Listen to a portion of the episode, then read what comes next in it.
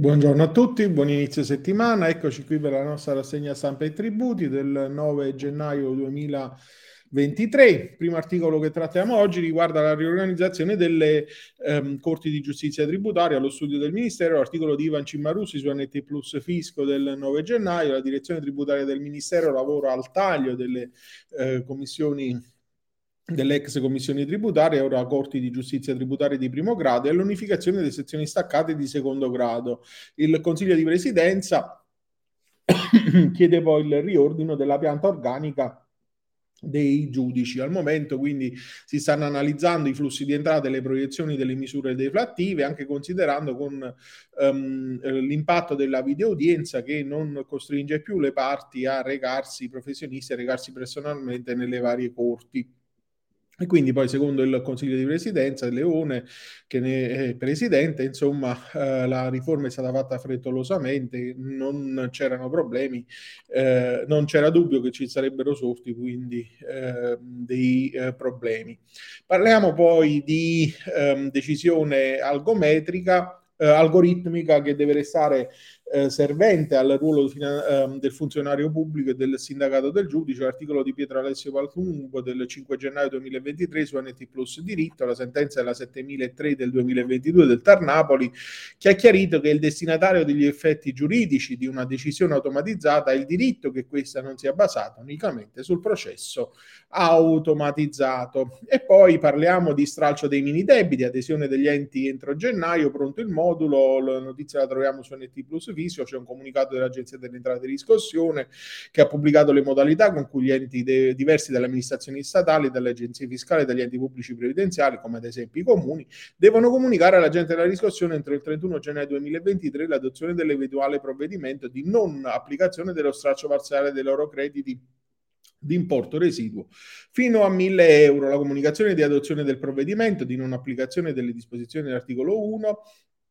deve essere effettuata trasmettendo all'Agenzia delle Entrate e Riscossione entro fine mese appunto all'indirizzo PEC che viene indicato il modulo che è compilato e con la copia del provvedimento eh, adottato. E parliamo poi di ruoli inesigibili, sempre nell'ambito della manovra, il termine di presentazione delle domande per i ruoli 2000 e 2005, l'articolo di Sergio Trovato lo troviamo su Italia Oggi, gli agenti della riscossione dovranno presentare agli enti locali le comunicazioni in disponibilità in tempi relativamente più brevi, è stato ridotto il termine di presentazione delle domande per i ruoli dal 2000 al 2005 che passa da 42 a 28 anni. E va eh, data precedenza ai ruoli più recenti la cui comunicazione vanno inviate mediante ehm, eh, un appunto termine eh, che è di 15 anni dalla loro consegna all'esattore che devono passare alla trasmissione di quelli più vecchi con tempi decisamente poi più lunghi. E poi parliamo eh, di eh, mh, giurisprudenza, in particolare che ai fini del classamento conta l'attività dell'ente. L'articolo lo troviamo nella rassegna di eh, Italia Oggi a cura eh, di Nicola Fuoco e ci dice come la sentenza 350 52 del 2022 della CTP di Bergamo, depositato il 15 settembre 2022, abbia disposto che ai fini del classamento operato dall'Ufficio del Territorio successivamente a denuncia DOC, fa presentata da un ente assistenziale non lucrativo, sarà sicuramente rilevante l'attività svolta di natura socioassistenziale, non potendo l'Agenzia stabilire una nuova rendita sulla base delle sole caratteristiche degli immobili senza considerare quella dell'attività svolta senza scopo di lucro.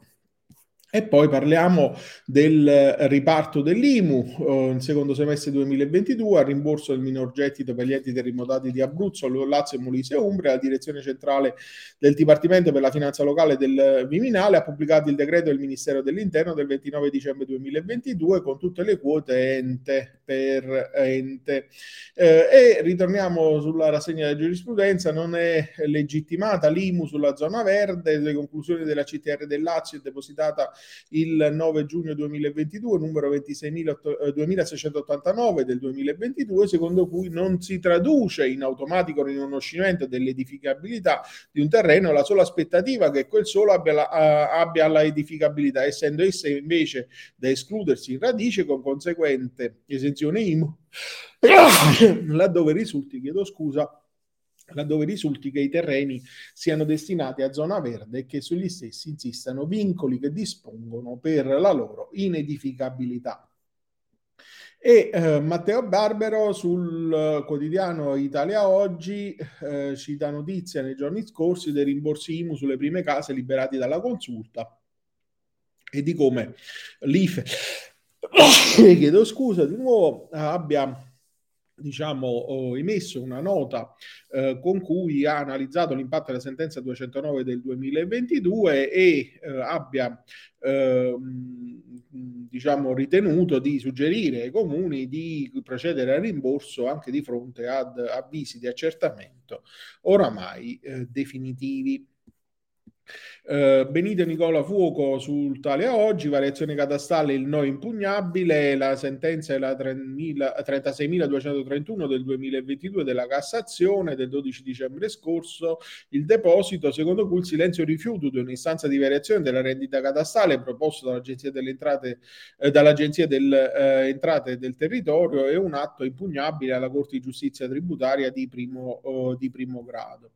E poi eh, Marcello Maria De Vivo sul Sole 24 Ore, alta al ricorso sulla cartella senza prove di pregiudizio, la CGT di secondo grado della Lombardia, sentenza 4849 del 2022, ci dice che la sopravvenuta limitazione dell'impugnabilità della cartella di pagamento, che è invalidamente notificata, si applica ai processi precedenti e il ricorrente ha l'onere di dimostrare l'interesse ad agire a pena di inammissibilità dell'azione, quindi deve dimostrare cioè che dall'iscrizione al ruolo può derivargli un pregiudizio.